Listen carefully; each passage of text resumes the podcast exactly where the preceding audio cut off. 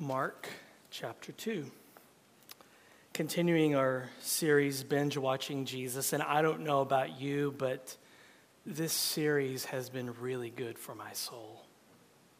I have needed to sit and binge watch Jesus and be reminded again of how merciful he is, and how compassionate, and how kind, and loving, and gentle, and good he is to sinners like us. I never get tired of hearing Jesus say these words Come to me, all who labor and are heavy laden, and I will give you rest. Take my yoke upon you and learn from me, for I am gentle and lowly in heart, and you will find rest for your souls.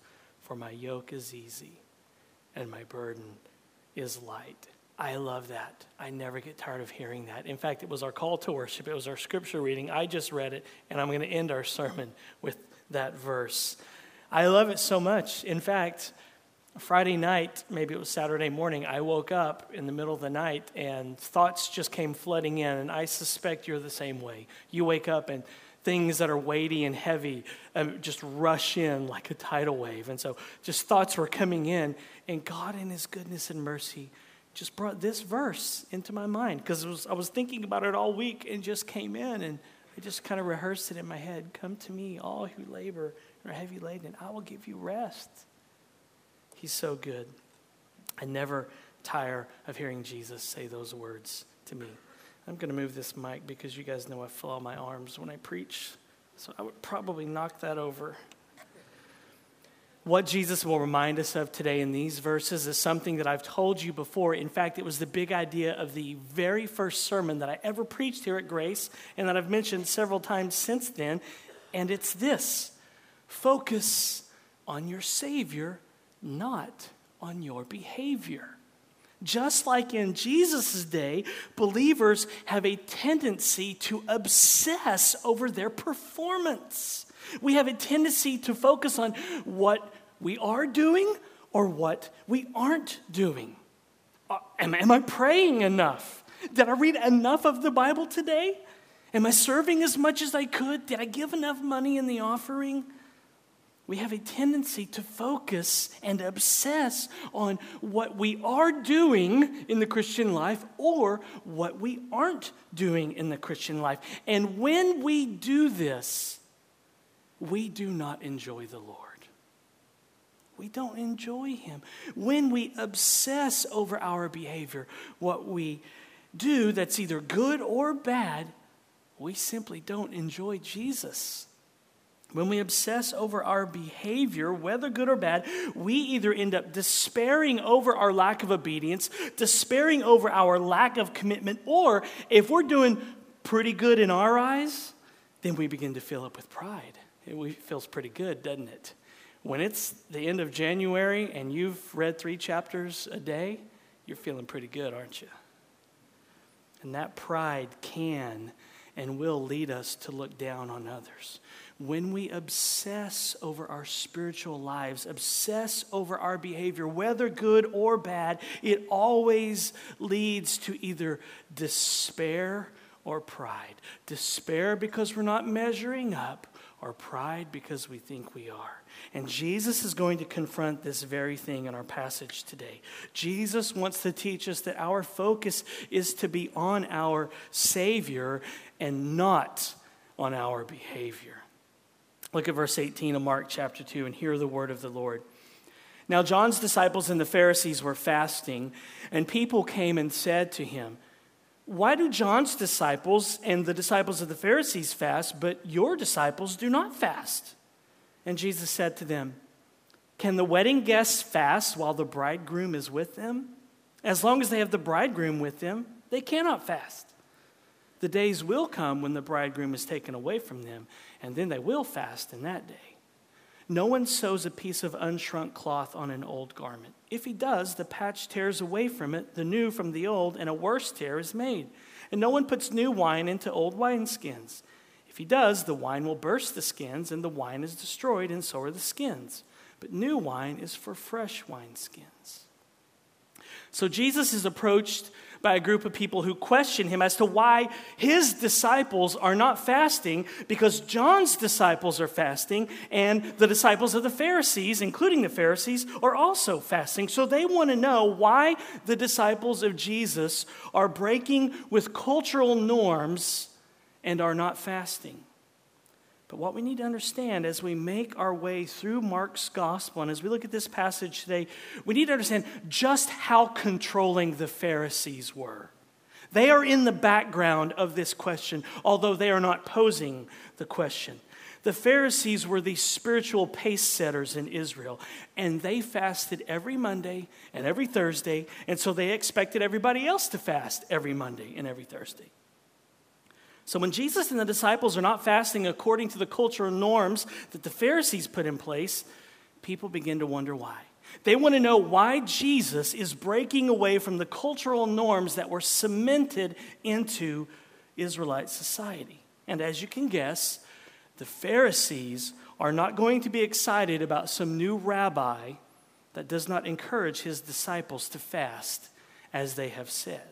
They're not going to like this new guy who is breaking away from tradition, how we've always done it.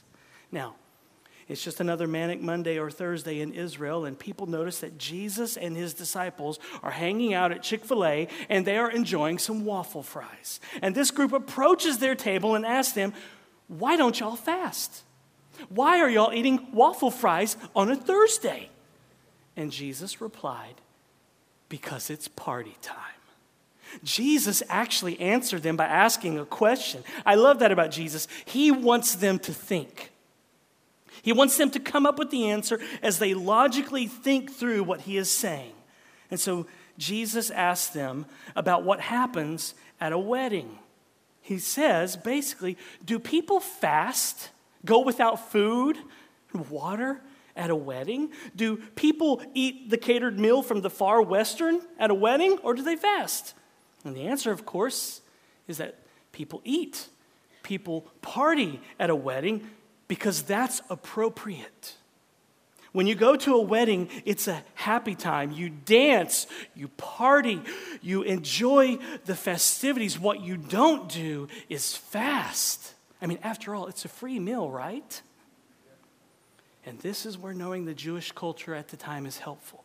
Weddings were a big deal back then, they would last for days, usually about seven days. So it was a seven day party, and guests had no responsibility but to enjoy the festivities. So a wedding was seven days and six nights in Flavor Town. It was a celebration a party. There was an abundance of food and wine and singing and dancing and fun in the house and fun out in the streets and fun in the bounce houses out in the streets. It was like a block party. The music was pumping and bounce houses were bouncing, and you didn't want to bounce out of there early. You came to enjoy the celebration, and it lasted several days. And while the groom was there, or the bride for that matter, you partied because you were happy for them. You celebrated their presence by eating and drinking and dancing and having a good time. What you didn't do is go sit in the corner and fast and refuse to eat. That would be out of place, that would be unacceptable. And that's Jesus' point about why his posse doesn't fast. They will fast, he says in verse 20, after he dies on the cross, after he is resurrected, taken into heaven, after he ascends and sits at the right hand of God the Father. He says they will fast on that day. But now, Jesus is saying, the bridegroom is here. It's time to party. Jesus is here. He is with his disciples. This is not a time to fast, it's a time to celebrate, a time to dance, a time to party, a time to enjoy the Lord. Let me ask you would you fast at a Super Bowl party? Next week, if you're planning on throwing or attending a Super Bowl party, are you planning on fasting? Would you turn down chips and queso? Would you refuse a Dr. Pepper? Of course not, especially if you're a Texan. Because you spell party in Texas this way chips and queso and Dr. Pepper. Nobody in their right mind fasts during a Super Bowl party because it's a time to what? To celebrate. A time to celebrate the defeat of the New England Patriots, which I'm praying happens next Sunday. I might even pray and fast that that happens. I hate the Patriots. I love Jesus and I hate the Patriots. That's my life in a summary. I don't love Jesus as much as I should, and I probably hate the Patriots more than I should. Maybe not that last part. But in Jesus' day, fasting became a guide by which the Pharisees judged people and puffed themselves up. And that's exactly what happens when you and I judge other people. We tear them down and we puff ourselves up. And so the Pharisees took this man-made rule that they come up that they came up with, fasting on Mondays and Thursdays, and if you didn't do that, then they would judge you and look down upon you. Now, the Old Testament law only required fasting once a year on the Day of Atonement. Of course, you could fast anytime you wanted to, but it was only required by God's law once a year on the Day of Atonement. But the Pharisees came up with all these other traditions that they elevated to the place of God's law. They had all kinds of rules and regulations that they expected everyone else to keep. They actually elevated their traditions right next to God's law so that if you broke their rules, you broke their traditions, you were, in their eyes, breaking God's law. And they decided, in their infinite wisdom, that everybody should fast on Mondays and Thursdays. And so you'd be at In N Out for lunch on a Monday or a Thursday, and you would be taking a bite of your double double. And just as you were taking a bite of that delicious God given blessing, a Pharisee would walk by and see you and give you that look. And then he would walk away totally puffed up and feeling good about himself because he was so spiritual. But deep down inside, he couldn't wait until midnight because In N Out is open at midnight so that when the clock struck 12 and it was now officially Tuesday, he would hightail it to In and Out so he could enjoy a double double. The Pharisees basically walked around with scorecards. They would have agreed with the Apostle Paul that all have sinned and fallen short of God's glory, Romans 3:23. They would agree with that. All have sinned and fallen short of God's glory, but that didn't stop them from comparing distances. They were always checking on people, always looking for fruit in people's lives. They were the original fruit police. And we become like them. We become like the Pharisees when we begin to nitpick our brothers and sisters in Christ. We become like little kids who tattletale on each other. Understand this God the Father is able to parent his children. He doesn't need our help. As Peter says in 1 Peter 1:17, and if you call on him as Father, who judges impartially according to each one's deeds, conduct yourselves with fear throughout the time of your exile. God deals with each of his children individually. He judges, present tense, each believer and deals with each believer without input from his or her siblings. God doesn't need and God doesn't want tattletales in his family. He doesn't want us running around trying to be the police monitoring everybody's spiritual condition. We're not here to call each other out all the time. We're supposed to call on our Heavenly Father who judges impartially each person's deeds. We're supposed to conduct ourselves out of fear, not conduct others. We're supposed to watch over our own hearts, not sift through other people's hearts and motives as if we could actually see and determine someone else's heart motives. We can't, can we? But if we're honest, we'll all admit that person did this because of this.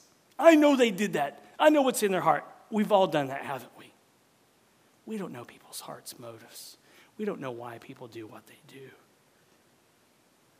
Ray Ortlund tweeted this last week. He said, A one another command I can't find in the New Testament humble one another. That's what the Pharisees were doing. They were trying to humble others by their righteousness, always focusing on other people instead of dealing with their own sin, instead of dealing with their own heart. Now, that doesn't mean, of course, that you turn a blind eye to how other people are living. It doesn't mean we as parents don't disciple and teach our children and correct them. It doesn't mean that if you have a close relationship with a brother or sister in Christ that you can't go to them and say, hey, man, I noticed this, and talk through that. I'm not saying don't do that.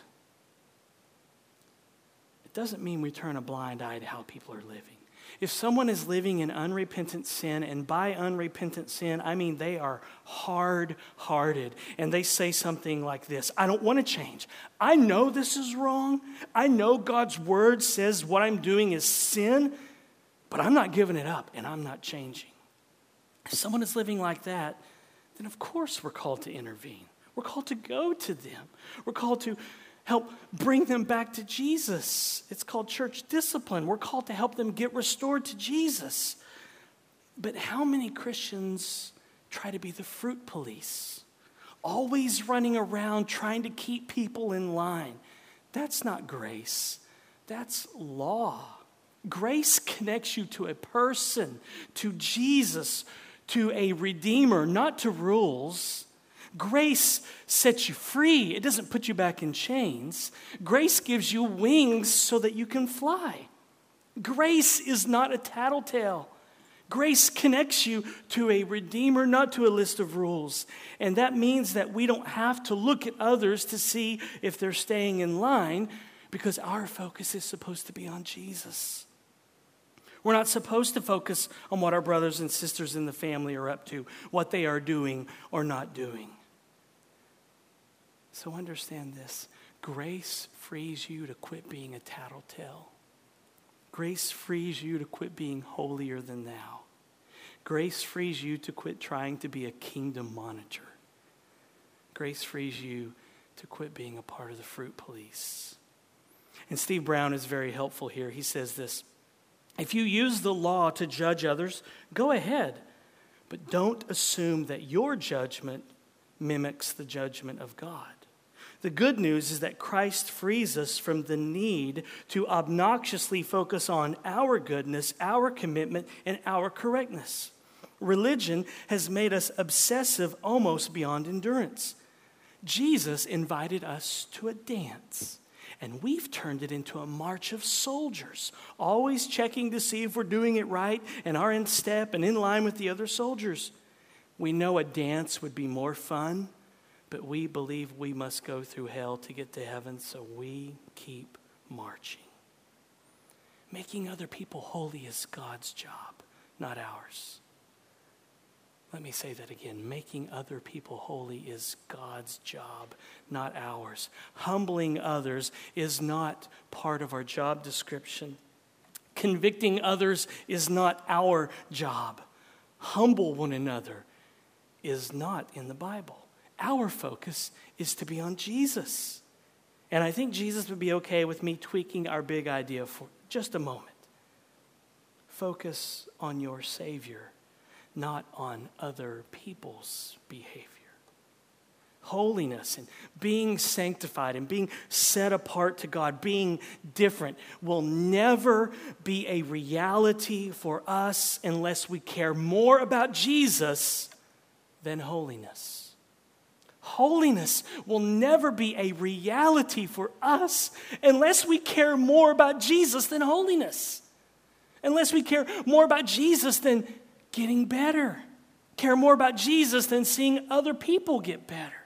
Most of us just want to be holy so that we can feel better about ourselves and feel that we are better than others. Please let me say that again. Most of us just want to be holy so that we can, one, feel better about ourselves, and two, feel that we are better than others. That's the Pharisees. And so we fall into the trap of making sure we're staying in line and other people are staying in line. And so we've turned the Christian life into a march of soldiers Ten hut, get in line, soldier. Ten hut, start marching, son. We've turned the Christian life into a march of soldiers, and it's supposed to be a dance. We're supposed to be free, grace. And grace is what makes us free. Grace, God's unmerited favor for rascals and rebels like us. That's what motivates obedience in the Christian life. Grace is what motivates holiness. Grace is what motivates us to think and act differently. Is the Christian life a life of war? Yes, we are in a battle. The Bible clearly paints that picture. We're a battle, in a battle against our own sin and against the forces of evil in the spiritual world. I'm not denying that at all. That's part of it. Every day we have to put sin to death by the power of the Spirit and with the Word of God. That is part of it. But another part of the way that we do battle is by dancing. Part of the way that we do battle against sin and against the forces of evil is by enjoying the Lord, by enjoying Jesus, by enjoying God, by dancing, by partying, by being free, by really believing in the radical nature of grace. But for the Pharisees and religious leaders in Jesus' day, everybody was wrong. Everybody fell short of God's glory, but they didn't mind comparing distances. No one measured up to their standard, only they did. How convenient. And that's why these people asked Jesus about fasting here in Mark 2. The Pharisees had a grip on everyone. I think they're lurking in the background here, but I would even say they probably put people up to go pose this question to Jesus. But please understand, Jesus is not against fasting in verses 19 through 20. He's not against fasting at all. After all, he fasted for 40 days right? If Jesus was anti fast, he would not have fasted for 40 days, right? Jesus is against fasting for the wrong reasons. Jesus is not against the spiritual disciplines, he's against doing them with the wrong motives, which is exactly what the Pharisees were doing. They're doing them for the wrong reasons and with the wrong motives. And that means if you're having a quote unquote quiet time and you're doing it with the wrong motives, like, if I don't do this in the morning, something bad's to happen today. Jesus does not want that for you because you're not doing it in faith, not doing it because you just want to be with Him, to enjoy Him. As Romans 14 23 says, For whatever does not proceed from faith is sin. See, sometimes we turn prayer and Bible reading into this thing that we believe that either makes Jesus dole out blessings on us or curses on us. And we think things like, if I read my Bible, Jesus will like me. He'll retweet me. And if I don't, he won't like my posts on Facebook. That's not grace. That's not Jesus. That's not the gospel. The Pharisees thought they could earn God's grace by fasting. They didn't fast because they wanted to obey God's word. They didn't fast because they wanted to get to know Him more. They didn't fast because they wanted to kill sin in their lives. They did it to look good in the eyes of others and in their own eyes. It had nothing to do with God, even though it revolved around God. It was not done in a humble seeking of God. It wasn't, I'm fasting and depriving my body of food to demonstrate and remind myself just how desperate I am. I am going without food, which I desperately need, in order to remind myself that I desperately need God 10,000 times more. It wasn't that at all. It was all a show. But that's why you fast. You fast to remind yourself that your soul has a hunger that is deeper and stronger than your desire for food. You fast to be reminded of something that you and I always and continually forget that we desperately need Jesus, that we need Him more than food. And so, fasting is saying to Jesus, This is how desperate I am. I want you. I need you more than I need food, Jesus. But that's not why the Pharisees did it. They did it to feel good about themselves and then, in return, look down upon other people. They were using this beautiful, albeit tough, spiritual discipline designed and given by God, not to humbly draw near to Yahweh, but to promote and inflate their own egos. And as their stomachs shrunk from lack of food, their egos got bigger. As their stomachs growled from being hungry, their own PR got louder and louder. It was all self righteousness, self reliance, pride, to feel good about yourself. And in Matthew's gospel, he records Jesus condemning the Pharisees. In Matthew 6, Jesus says, And when you fast, do not look gloomy like the hypocrites, for they disfigure their faces, that their fasting may be seen by others. Truly, I say to you, they have received their reward. But when you fast, anoint your head and wash your face, that your fasting may not be seen by others, but by your Father who is in secret, and your Father who is in secret will reward you. Here's what Jesus is saying to us today focus on your Savior, not on your behavior. Focus on the fact that He loves you and gave Himself for you. Focus on the fact that He rejoices and sings over you. Focus on the fact that He is merciful and kind, compassionate and gentle and loving. Don't obsess over what you do or don't do. Focus on Jesus. Enjoy the Lord.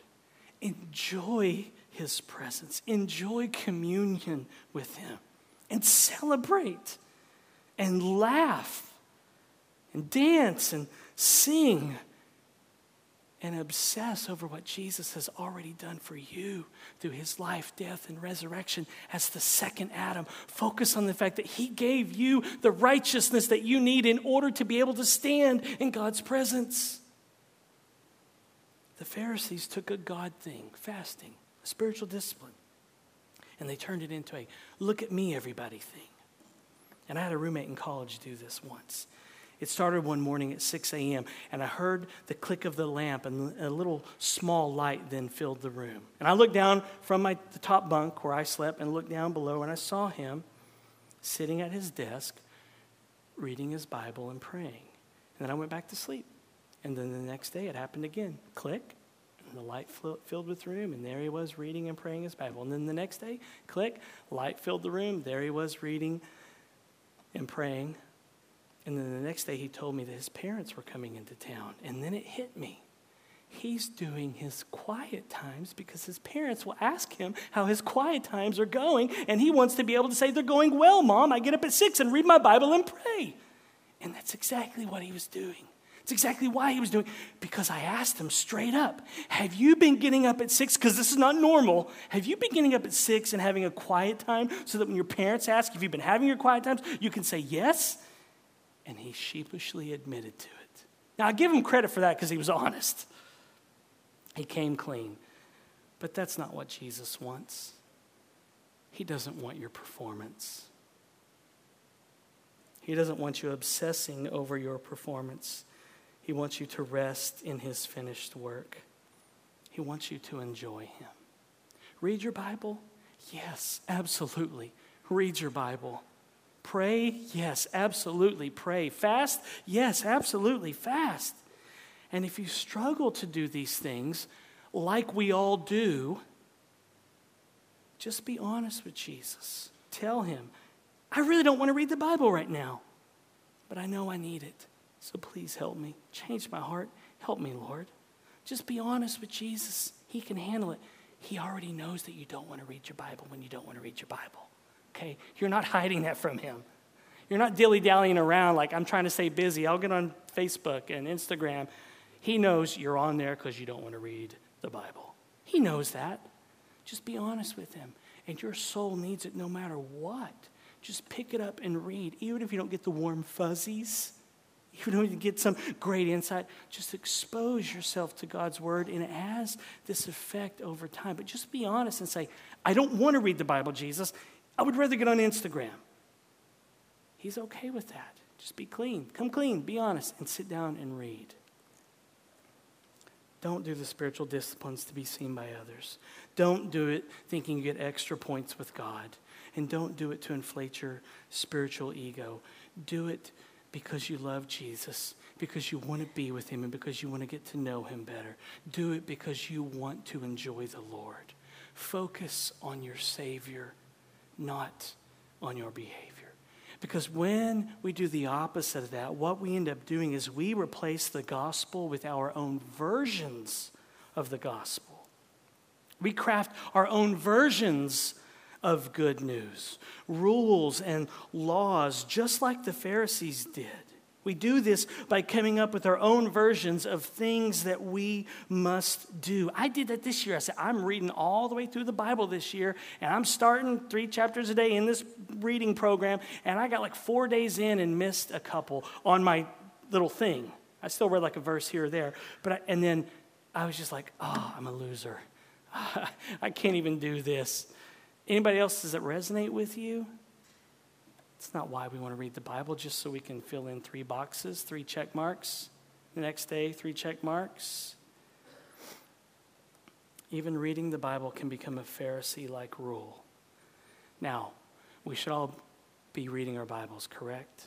Yes, it's God's word, it's life, it's truth. This book is God's voice to us. Do you want to hear God speak to you? Read this book. Do you want to hear the audible voice of God? You want to hear the audible voice of God? Read this book out loud, or have somebody else read it to you, or listen to it on audio. You need to read your Bible. You need God's Word. I need God's Word. But what we sometimes do is think that because we read it or because we don't read it, then something will happen. If we read the Bible, if we have a quote unquote quiet time, then we think that God will bless us more that He'll like us more. And if we don't have a quiet time in the morning, then we start thinking, I'll probably lose my job today, or get the flu, or be responsible for some earthquake that hits our state, all because I didn't read the Bible today. When we think that way, we demonstrate that we don't understand grace. when we think like that, we, we're telling ourselves we don't, really don't understand grace. The following list I've read to you before is from Jerry Bridges' book, Transforming Grace Living Confidently in God's Unfailing Love. And if any of these resonate with you, it's a sign that you don't understand grace and you need to get recalibrated again. You know you don't understand God's grace when you live with a vague sense of God's disapproval. Does that resonate with anyone? You just have this sense that God is always disappointed in you, that He's always frowning, He's always let down. He's like this grumpy dad, He's mad, and you've let Him down, and you just can't do anything to please Him. If that's how you view God, you do not understand grace. If you feel sheepish bringing your needs before Him after you just failed Him, you've done that one sin that you've done a thousand times and repented of and turned from a thousand times and you just did it again and now you desperately need God to come through for you for something and you think, I just did that. I can't ask you for help here. If that's you, you don't understand grace. If you feel that you deserve an answer to prayer because of your hard work and sacrifice, you get up, you, you pray for two hours every morning. You read Leviticus and you enjoy it. And so you owe me, God. I do so much for you, you owe me. You don't understand grace.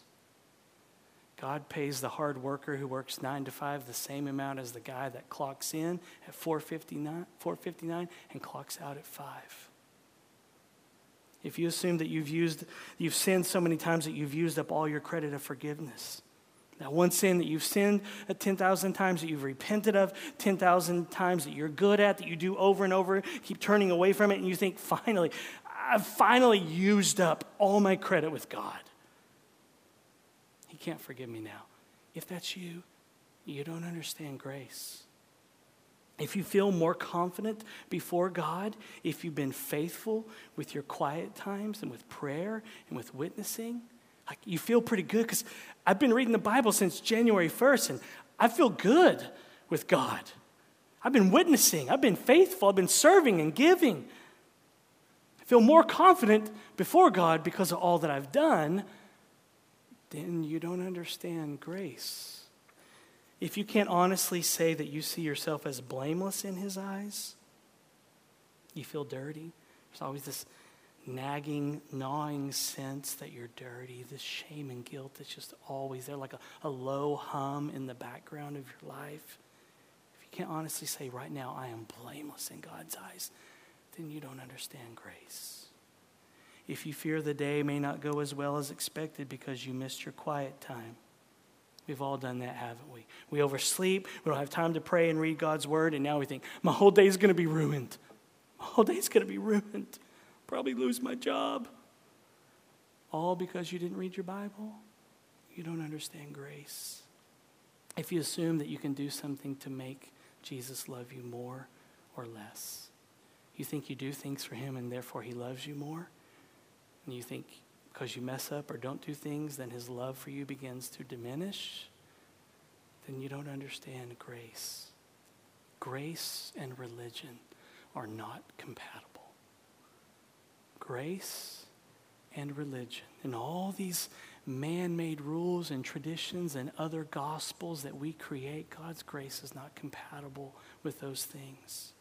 And grace and the Pharisees' man made rules were not compatible either. And so Jesus ends by giving two short parables in our passage, explaining to these people how he is not compatible with all the traditions of the Pharisees. Look at verse 21. He says, No one sews a piece of unshrunk cloth on an old garment. If he does, the patch tears away from it, the new from the old, and a worse tear is made. And no one puts new wine into old wineskins. If he does, the wine will burst the skins, and the wine is destroyed, and so are the skins. But new wine is for fresh wineskins. Here's what Jesus is saying He is the new patch. He is the new wine. He cannot be added to the tradition of the Pharisees, which is exactly why, in a few short verses into chapter 3, they are already going to plan to kill him. He's not playing by their man made rules, and they don't like it. And so they start having meetings with people that they don't like, the Herodians, on how can we get together and kill this guy because he's not playing by the rules by saying that he is the new patch and the new wine, Jesus is also posing a question to those who questioned him and those who were listening. He was saying, Are you going to stay with business as usual with the Pharisees? Or are you going to join the wedding celebration?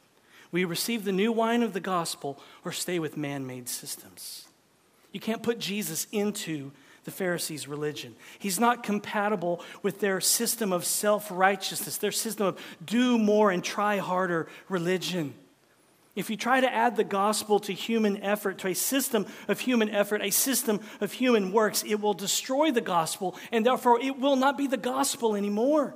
The Pharisees had a gospel of works. But our hope must be in Christ and in Christ alone, not what we do for Him, but what He has done for us. Not what we do for him, but what he has already done for us through his life, death, and resurrection. Jesus is telling us in Mark 2 that he has invited us to a dance. He has invited us to a wedding celebration, a big, long one.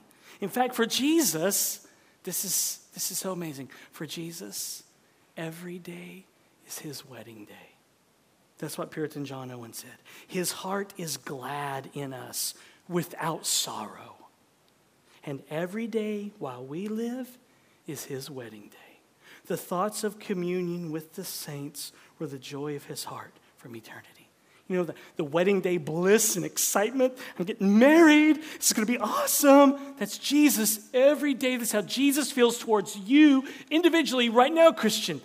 I can't wait. I can't wait his heart is glad in us, Grace. He is not disappointed with us. He's not disappointed because you haven't read your Bible since last Wednesday. He is not disappointed with you. He is glad in us, and every day is his wedding day because for all of eternity, there has been one all consuming thought of the triune God, and it was this to have communion with the people that I will redeem.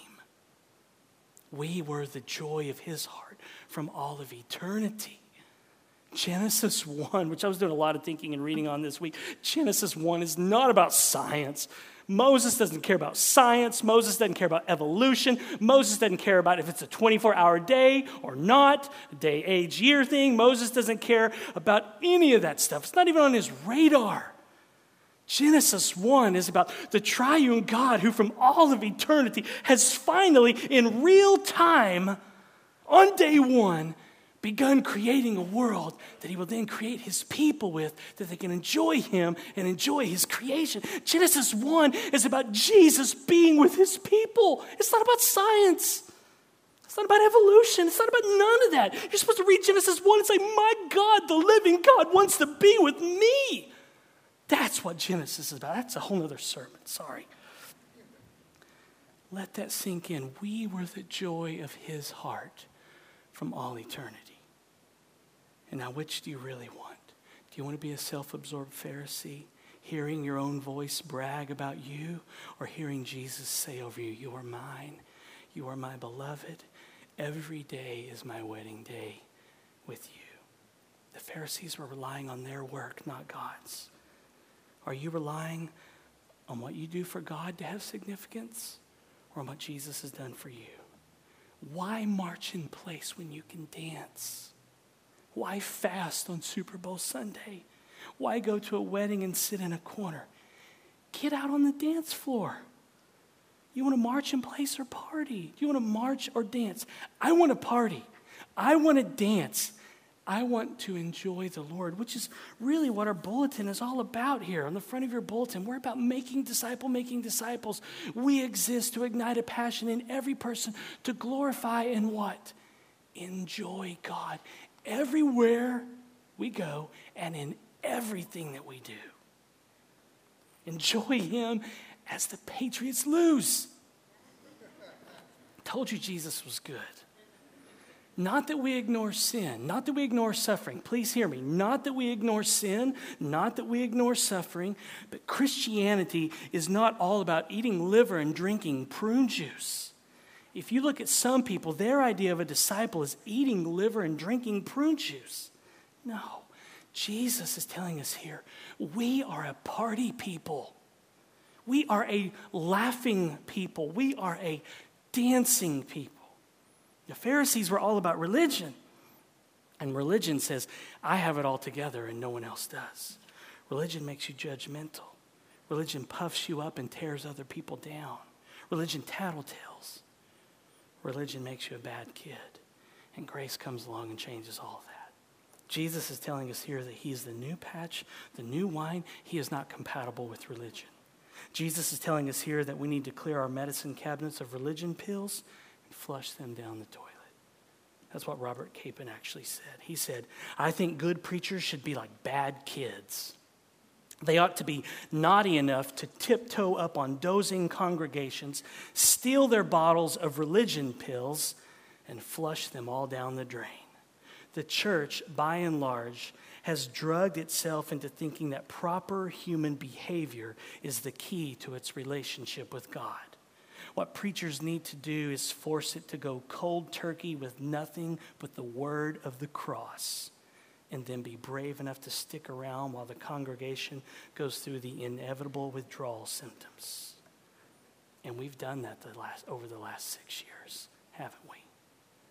We've watched people go through withdrawal symptoms because they were addicted to religion.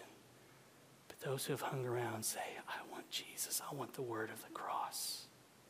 Let's flush our religion pills down the toilet and go cold turkey with nothing but the word of the cross.